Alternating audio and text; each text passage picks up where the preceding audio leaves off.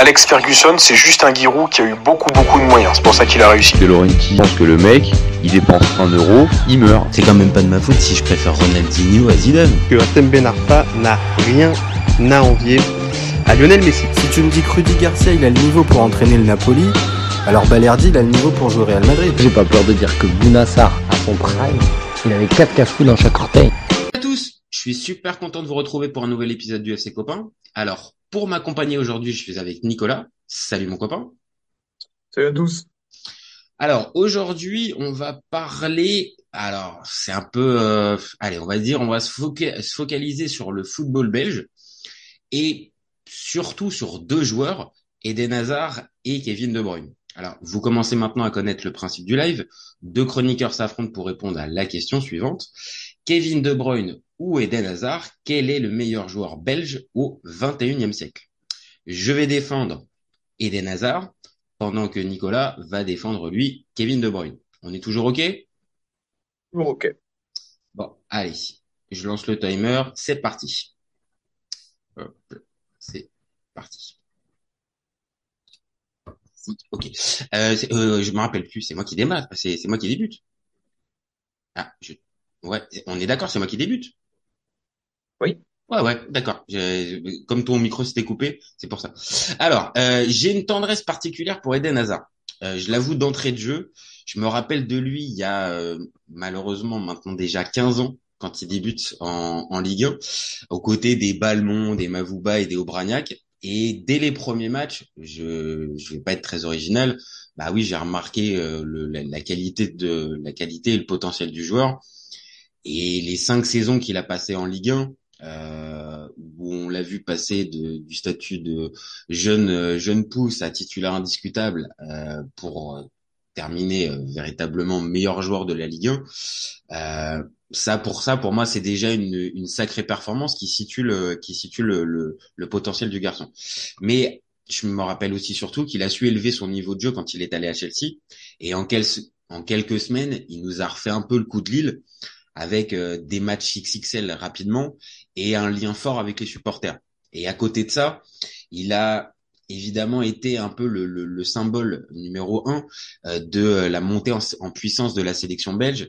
Ok, bien sûr, euh, il y avait euh, des De Bruyne dont on va parler, de Lukaku, il y avait des Lukaku, des Mertens, des Courtois qui l'ont accompagné, mais c'est lui qui, dans, dans cette période-là, a concentré, on va dire, l'ensemble de la lumière euh, de la sélection.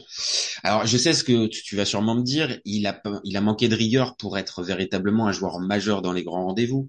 La Champions League, il est passé à côté de l'histoire. Avec Chelsea, il a jamais été véritablement capable de répéter les, les, les, les perfs incro incroyables qu'on avait pu voir en, en, première ligue.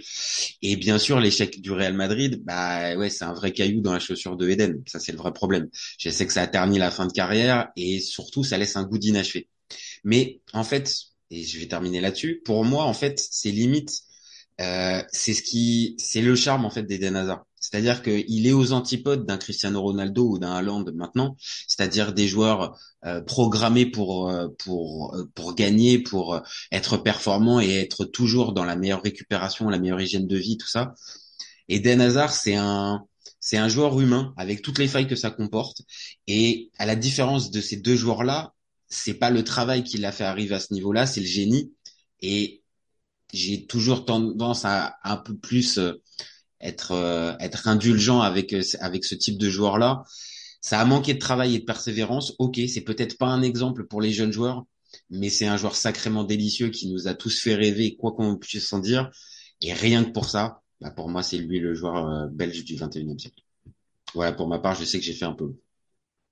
Non, non, mais Allez, je te lance le timer, c'est parti mon copain. Ok, alors moi je vais essayer d'être euh, le plus rationnel possible dans, dans mon explication. Je vais essayer de prendre le truc en trois temps, euh, style palmarès, statistique et ressenti global sur la carrière et sur ce qu'était le joueur sur le terrain.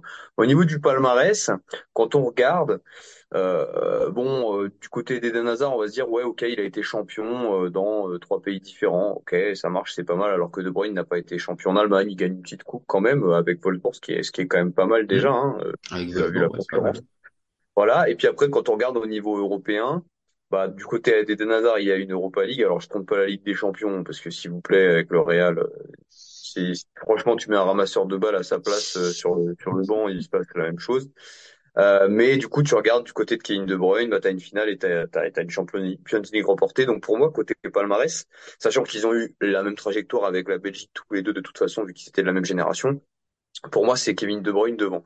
Ensuite, vis-à-vis des statistiques, quand on regarde, c'est très équilibré. C'est-à-dire que quand on regarde De Bruyne en carrière, sur un peu moins de 700 matchs, il est à 168 buts et 284 passes décisives.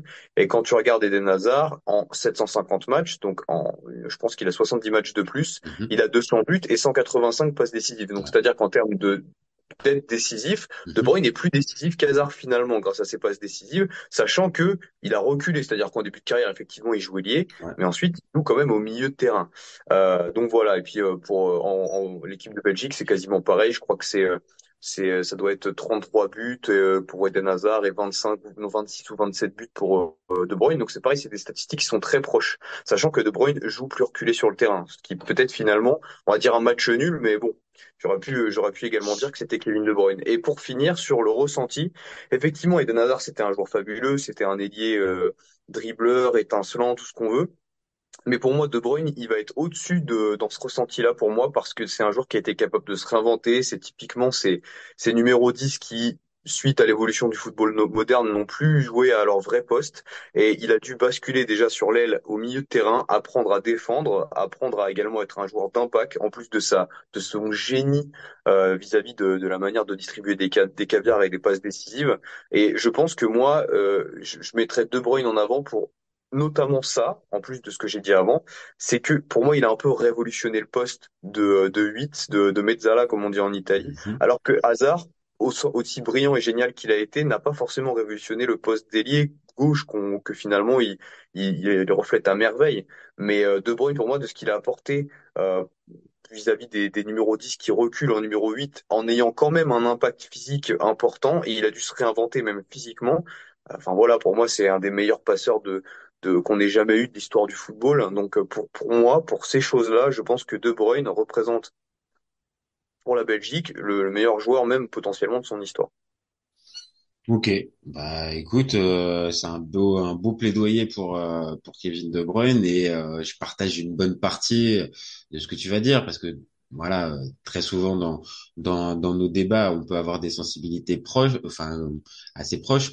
Et là encore une fois il n'y a pas de il y a personne qui va avoir le le fin mot de l'histoire. C'est vraiment une histoire de sensibilité et je partage aussi ah oui de ce que tu as pu dire sur euh, on va dire entre la vision de la passe et la vision du jeu euh, et le rôle euh, sur lequel euh, De Bruyne a pu faire évoluer euh, son jeu et sa palette de jeu.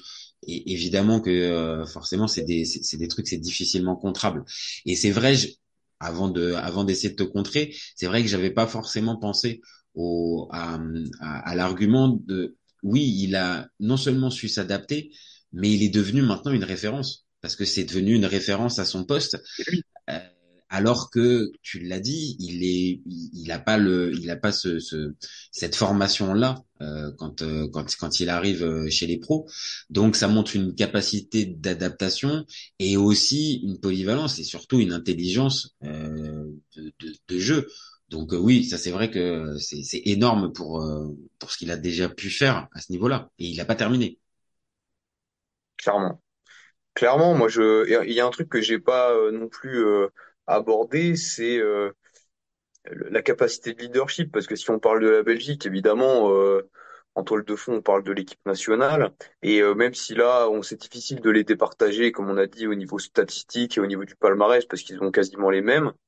Euh, là, euh, j'ai essayé de regarder un petit peu au niveau de, des, des capitanats, tu vois. Mhm. Et là, alors Eden est un poil au-dessus, mais avec plus de matchs, donc euh, au final c'est pareil, c'est assez proche.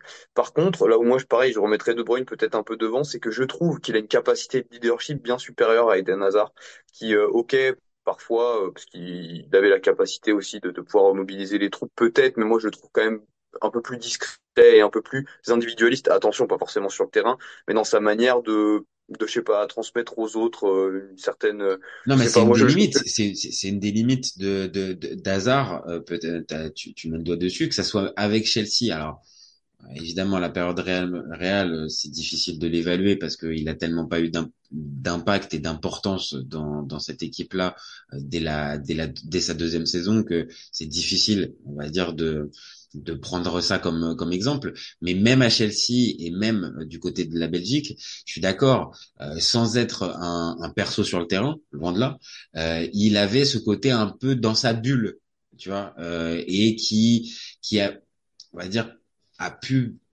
à certains endroits servir euh, le collectif parce que euh, bah, passons la balle à Eden et puis bah il va il va réaliser euh, le geste qu'il faut et ou la passe ou le dribble mais de l'autre côté quand ça quand le bateau tangue est-ce que réellement il est capable de remobiliser tout le monde?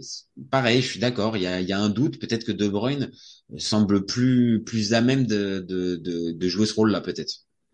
Et ça a été un apprentissage aussi, je pense, parce que quand il est jeune, quand il est à Wolfsburg, notamment quand il joue un peu plus sur l'aile, oui, euh, il était certainement plus discret, mais à partir du moment où bah, il vieillit, il prend un peu plus d'expérience et qui devient euh, le joueur majeur des joueurs majeurs de City, bah ouais, ça devient, en fait, ça devient un espèce d'aboyeur. Et je pense que d'ailleurs, son repositionnement au milieu de terrain a joué parce qu'il est, euh, il est encore plus au cœur du jeu. Il est, il est un petit peu la rampe de lancement de, de, des tactiques des coachs et et puis de, des ballons qui arrivent en attaque. Donc donc je pense que ça aussi, ça a fait qu'il a, il a, il a développé un leadership qui est très important. Et franchement, ouais, sur le terrain, il, il parle beaucoup. Euh, donc euh, il y a aussi il y a aussi cette dimension là en fait, cette dimension de leader qui fait que tu es un immense joueur euh, parce que tu fédères aussi un vestiaire, tu fédères d'autres grands joueurs. Et je, je pense que De Bruyne est au-dessus de Tazar à ce niveau-là. Non, mais après ça, ça peut, ça peut totalement s'entendre parce que il a peut-être eu, tu vois, j'étais en train de réfléchir, est-ce que dans les dans, dans, dans les rencontres qu'il a pu avoir avec les coachs, est-ce que c'est peut-être ça qu'il a pas manqué? À Eden Hazard, c'est-à-dire le coach qui arrive à le canaliser véritablement, mais de, de, de lui faire donner 200% en fait de, de, de, ses capacités, de se surpasser. Et c'est ça le problème, c'est et je pense que pendant sa pendant sa carrière, je l'ai dit, on a tous vu la qualité du joueur. Il a été capable de faire des, des, des perfs extraordinaires. Mais sur la régularité et dans les fameux grands matchs, tu vois, spontanément, si je te pose la question, est-ce que tu as un grand match de Ligue des Champions d'Eden Hazard qui te vient en tête Je pense que tu vas galérer, tu vas pas en avoir un. Ouais, bof. Hein. Tu vois? Alors que des masterclass de, de comment De De Bruyne en Ligue des Champions et pour des matchs importants, bah il y en a déjà il y en a déjà quelques-uns qui te viennent qui, qui vont te venir spontanément. Donc c'est là aussi où je pense que peut-être l'aspect mental a il, manque, tu vois, et peut-être que la rencontre de, Guardiola avec De Bruyne, avec euh, cette capacité-là, peut-être à sentir le, repositionnement du joueur et de le de lui faire, euh, on va dire, donner son maximum à, ce niveau-là, je parle pas d'un repositionnement qui aurait dû se passer avec un autre entraîneur, mais plus un, un coach capable de dire, Eden, en fait, déjà c'est déjà fort ce que tu fais, mais il faut que tu fasses encore deux fois plus, tu vois. Et peut-être que dans les coachs qu'il a pu avoir, et il en a eu des bons. Hein. Et moi, je pense à Conte, je pense à Sarri, euh, tu vois, il en a, il en a eu vraiment pas mal. Et malheureusement, ça, cette, cette impression de goût d'inachevé, elle reste. Je suis assez d'accord. Euh, si, si, on pouvait résumer ça peut-être en, en un mot qui trancherait un petit peu, c'est peut-être euh, l'utilisation face à l'apprentissage. C'est-à-dire qu'en gros, je pense que les top coachs qu'a eu Eden Hazard ont utilisé Eden Hazard en se disant, bon, j'ai un, un, top joueur et j'utilisais comme ça dans mon système tactique. Alors que je pense que Guardiola, alors l'a fait aussi comme ça, mais en plus de ça, a fait progresser euh, de Bruyne dans sa manière de jouer et lui a donné une autre carrière en le repositionnant à ce poste-là. Alors je sais qu'il avait commencé aussi un petit peu à reculer à Wolfsburg, mais c'était pas encore entériné. Et euh, vraiment ce passage en 8, c'est euh, c'est Guardiola qui le fait et je pense que tu as raison, c'est l'histoire d'une rencontre. On ne sait pas si euh, parce que quand on y réfléchit, euh, il commence à, à, Chelsea, je crois, euh, De Bruyne, au tout, tout début, dans sa toute jeune carrière. Ouais, ouais c'est ça, il est arrivé à euh, Chelsea, il est arrivé à Chelsea époque Mourinho. Donc, euh... Voilà, et ça ne fonctionne pas. Et ça ne fonctionne pas justement parce que Mourinho est, est, certainement aussi un de ces coachs qui utilise des joueurs à bon escient en se disant j'ai un bon joueur comme ci, comme ça, et qui peut-être ne font pas tant que ça progresser les joueurs en les replaçant peut-être euh, ailleurs sur le terrain ou en tout cas leur, Ah, leur c'est pas sa marque de euh, fabrique. C'est c'est conditions. c'est pas sa marque Voilà. de fabrique à, à, à José. Il a plein de qualités, euh, mais celle-là, on va dire de faire progresser le fameux jeune joueur. Alors oui, il y a deux trois exemples de joueurs qu'il a pu prendre sous son aile et qu'il a essayé de faire passer, mais c'est pas un c'est pas un formateur dans l'âme. Et à ce moment-là où il a De Bruyne dans les mains, oui, alors c'est il est en, il, il est devenu pro euh, à ce moment-là De Bruyne, mais il a besoin encore une fois de se faire aiguiller un peu et José, comme tu l'as dit, à ce moment-là, il utilise des joueurs qui peuvent répondre présent maintenant tout de suite. Et à ce moment-là, bah, De Bruyne, les, quelques fois où il a été titularisé, c'est comme ça là, quand il passe à, Chelsea, bah, il n'est pas convaincant parce qu'il n'est pas en confiance, il est peut- peut-être pas mis dans les meilleures conditions, et ça, ça, ça devient un flop. Et comme on le dit depuis tout à l'heure, c'est-à-dire la rencontre avec Guardiola change peut-être ça. Et chez Hazard, on l'a moins avec, comme tu l'as dit toi, peut-être des coachs qui voyaient que Hazard leur faisait gagner les, matchs et il y a peut-être pas, on va dire, l'axe de progression à voir chez Hazard. Peut-être chez tous ces coachs-là qui sont pourtant de renom, se sont peut-être dit, écoute, ça suffit en fait. Il n'y a pas besoin peut-être de, de, de chercher à développer plus Hazard. Et ça s'est vu quand il est sorti du cocon de Chelsea. Euh, bah c'est là que c'est là qu'est arrivée sa plus grosse désillusion parce que plus dans ce cocon là et plus protégé et avec une grosse pression au transfert à 100 millions bah c'est là où il a explosé malheureusement en fait Oui, oui, je pense que Hazard avait vraiment besoin.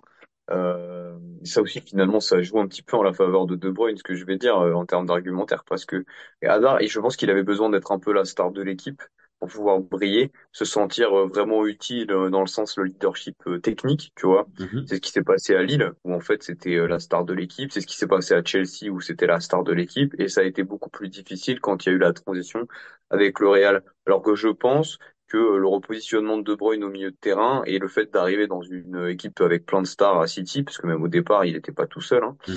euh, il a fait, euh, je pense, recalibrer un peu son, sa manière de voir les choses. Et je pense que De Bruyne, il est au courant que s'il fait briller les autres euh, tout en se mettant en avant, parce que faire une magnifique passe décisive, c'est pas se mettre en retrait par rapport à celui qui marque, plus maintenant dans le football, ah peut-être non à, bah non maintenant on, valo- on valorise assez maintenant le passeur et voilà. la- les expected goals et expected assists pour savoir que maintenant le rôle de le, le rôle du passeur c'est plus juste euh, anecdotique je suis d'accord avec toi c'est ça. Donc du coup, euh, je, pense que De Bruyne, lui, par contre, s'est dit que plus il faisait briller les autres, plus il avait des chances tout simplement de remporter des trophées, euh, d'être un bon joueur. Et je pense que lui, il s'insère beaucoup plus dans un collectif euh, vis-à-vis de sa posture. Je parle plus de posture que qu'Eden Hazard, tu vois.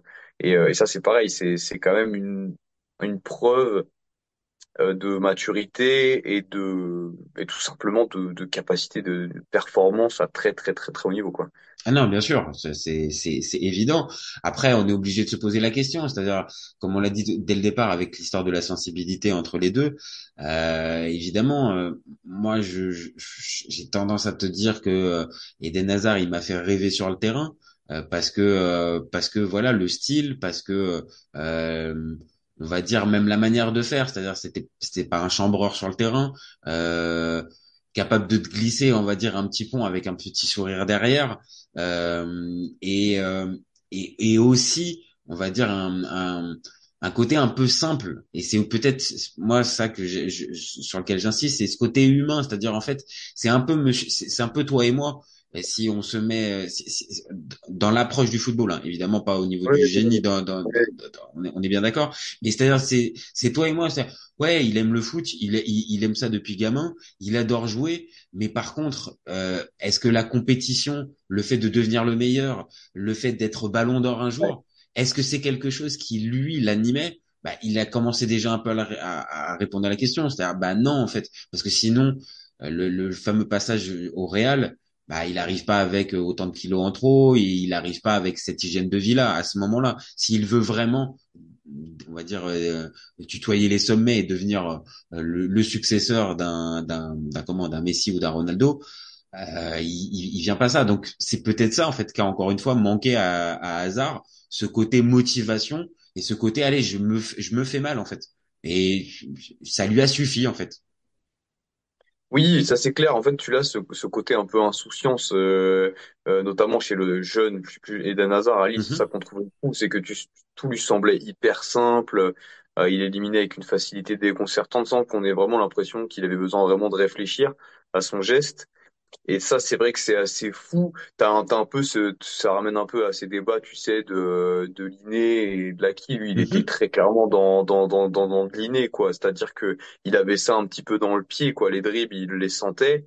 Euh, après, on- je- de là à opposer complètement, euh, de, euh, Hazard et De Bruyne à ce niveau-là, je sais pas, parce que peut-être que De Bruyne est peut-être moins flamboyant au niveau des dribbles. Moi, être capable sur euh, 35 ou 40 mètres de te faire une passe en extérieur du pied, ras de terre, qui arrive pile poil dans la course de l'attaquant qui a plus qu'à pousser le ballon, je je sais pas quel est le Ouais, c'est aussi sexy. Je suis d'accord, je suis d'accord. Il peut y avoir un côté, euh, euh, enfin, toi tu vas préférer la passe, moi je vais préférer le dribble, mais l'un dans l'autre, euh, c'est difficile d'arriver à dire avec certitude, bah il y en a un qui était plus important ou plus esthétique. Voilà, c'est encore une fois une question de sensibilité Non, et ça c'est une question de sensibilité. C'est une question de sensibilité, je suis hyper d'accord. Et euh, et puis et, puis et puis alors par contre, je vais je vais je vais continuer un petit peu euh, mon argumentaire euh, euh, pour euh, pour pour essayer de te piquer un peu. Je pense que dans l'histoire du football, on a eu moins d'extraordinaires passeurs que d'extraordinaires dribbleurs, parce que je pense que peut-être que c'est un petit peu plus difficile. Mais tu vois, si vraiment je veux défendre encore un peu plus ma Non, paroisse, t'as raison, t'as raison, t'as raison, et ça va dans le sens de ce que tu disais tout à l'heure aussi, avec l'impulsion qu'il a donnée à ce poste-là maintenant, euh, de de de de 10 reculés ou euh, ou de 8 avancés, je sais pas, enfin app- appelle-le comme tu veux, mais c'est-à-dire de de ce joueur-là, comme il a impacté et il risque d'impacter pendant les prochaines années les les, prochains joueurs, est-ce qu'un joueur comme du profil d'Eden Hazard va impacter autant? Euh, non, je, suis d'accord. Les futurs joueurs vont s'inspirer d'Hazard, mais euh, mais De Bruyne sera une référence, alors que peut-être Hazard se, no- se sera un peu noyé dans la masse, parce que comme tu l'as dit, il y a beaucoup de dribbleurs maintenant, en fait, et de, de, de ce excellents profil-là. ailiers, des, des excellents ailiers, on en a vu effectivement quelques-uns ces, ces derniers temps, ça c'est sûr. Sachant que moi si- aussi, ce que ce qu'on peut dire de De Bruyne, c'est que euh, l'imprévisibilité, il l'avait peut-être un peu moins au niveau du dribble, mais il avait au niveau de notamment de la de, du pied utilisé parce que euh, des buts incroyables parce que oui, on parle de sa passe, mais il marque beaucoup, notamment une capacité de tir de loin. hein, Ouais, vraiment ouais. capable de mettre des, frappes euh, monumentales. Mhm. Et, euh, et il est imprévisible, lui, parce que ses passes comme ses tirs peuvent arriver pied droit comme pied gauche. C'est certainement un des, des joueurs les plus ambidex qu'on ait eu ces derniers temps. Et, euh, et, et ça, c'est quand même fou. C'est-à-dire d'avoir une qualité de passe et de tir des deux pieds, ça, c'est quand même un peu hors du commun, moi, je trouve. hein. Donc, euh, donc euh, oui, oui. Après, voilà, c'est vraiment, c'est c'est- mais c'est marrant parce que finalement, pour deux joueurs qui ont commencé leur carrière ailier gauche, Mhm. ça en a fait quand même des profils très différents par la suite. quoi. Ah bah oui, oui, bah, on, on vient de le dire, il y en a un qui est resté dans son registre, pendant que l'autre a su euh, a su faire évoluer et son jeu et son et son bagage.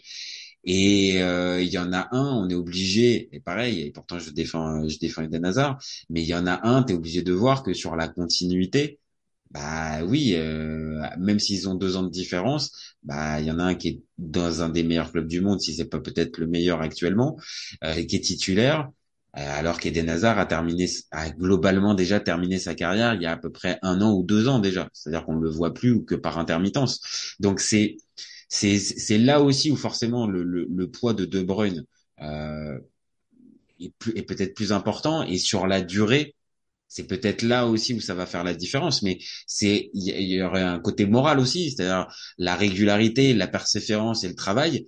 Bah au final c'est c'est elle qui est c'est eux qui sont récompensés plutôt que le génie euh, le génie brut. Même si encore une fois euh, c'est pas que ça euh, Eden Hazard, c'est pas juste que des fulgurances. Et il y avait aussi pareil, même si c'était peut-être pas des des finales de Coupe du Monde ou des finales de Ligue des Champions, mais des matchs énormes où euh, il crevait l'écran. Et au-delà même des dribbles, il, il était vraiment le meilleur joueur sur la pelouse et ça se voyait de très très loin. Donc c'est c'est toujours la même chose. Qu'est-ce qu'on privilégie? Est-ce qu'on privilégie le travail, le génie, le le le l'inné et l'acquis comme tu l'as dit?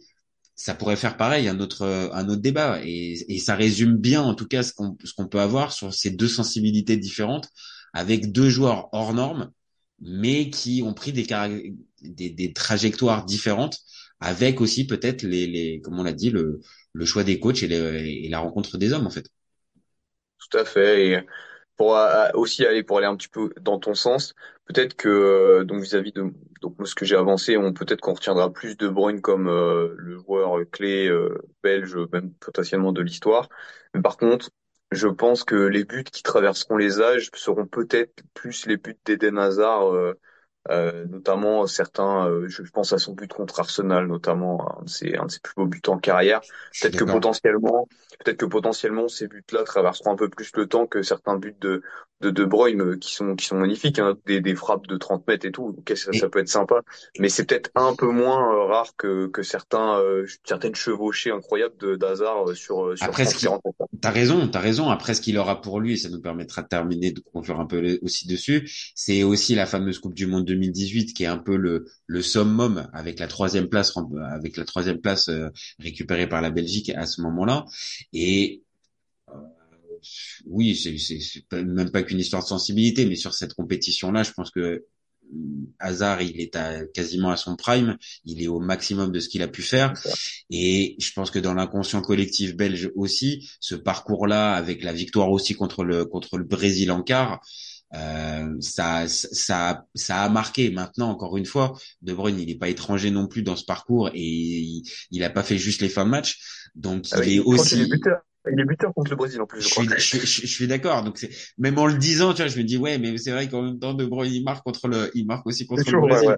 Tu vois, mais mais on va dire de, je pense sur la Coupe du Monde 2018 et il avait été, je crois, élu euh, mm. élu le meilleur joueur de la de la compétition.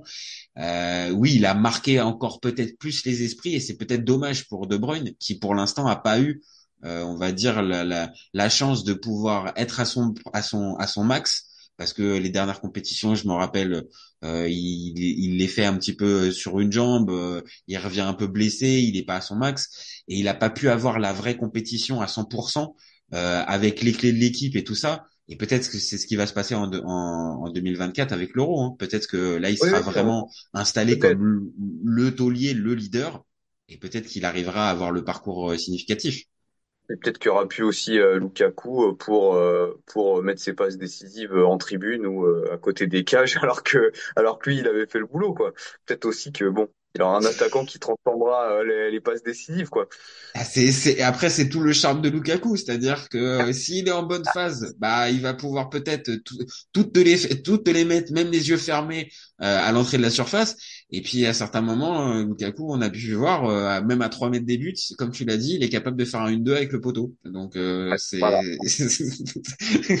mais mais voilà, c'est c'est plus qu'à la limite je pourrais lui souhaiter, c'est qu'il puisse avoir l'occasion de de montrer une, bonne fois pour toutes en sélection avec la, la responsabilité qu'il est qu'il est encore une fois au, niveau et peut-être même supérieur à, à Hazard. Mais allez, on va dire c'est mon dernier petit argument pour Hazard. C'est avec ça que je vais, je vais essayer de m'en sortir pour, pour hasard. Bon, bah Nico, je te remercie pour ce, pour ce petit débat. Encore un vrai plaisir. Yes, merci à toi. C'était cool.